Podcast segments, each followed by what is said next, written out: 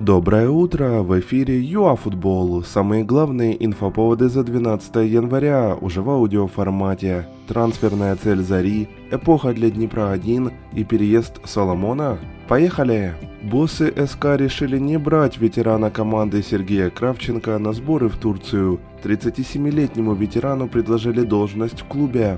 Хотя хавбэк тренируется с дублем и намерен еще где-то поиграть. Напомним, Кравченко много лет защищал цвета еще того Днепра, что уже говорить про новый клуб. По информации авторитетных источников, Арсенал провел диалог с агентом Соломона. В Шахтер канониры обратятся по завершению сезона. Артета хочет освежить нападение. И еще по трансферам. Заря обратилась в Олимпик по поводу покупки Шахаба Захиди, лучшего бомбардира УПЛ. Невероятно, но факт. МЮ на чистом первом месте в АПЛ впервые за 1221 день. Дьяволы обыграли Бёрнли и теперь опережают Ливерпуль на 3 очка. Также благодаря победе над Вулверхэмптоном в топ-4 вернулся Эвертон. Безнадежный Шеффилд отпраздновал первый успех, капитулировал Нью-Касл.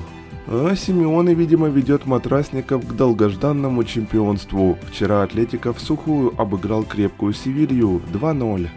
Коллектив Диего оторвался уже от Реала на 4 очка, и это при 2 матчах в запасе. Тот момент, когда лидер действительно является главным фаворитом в гонке за титул.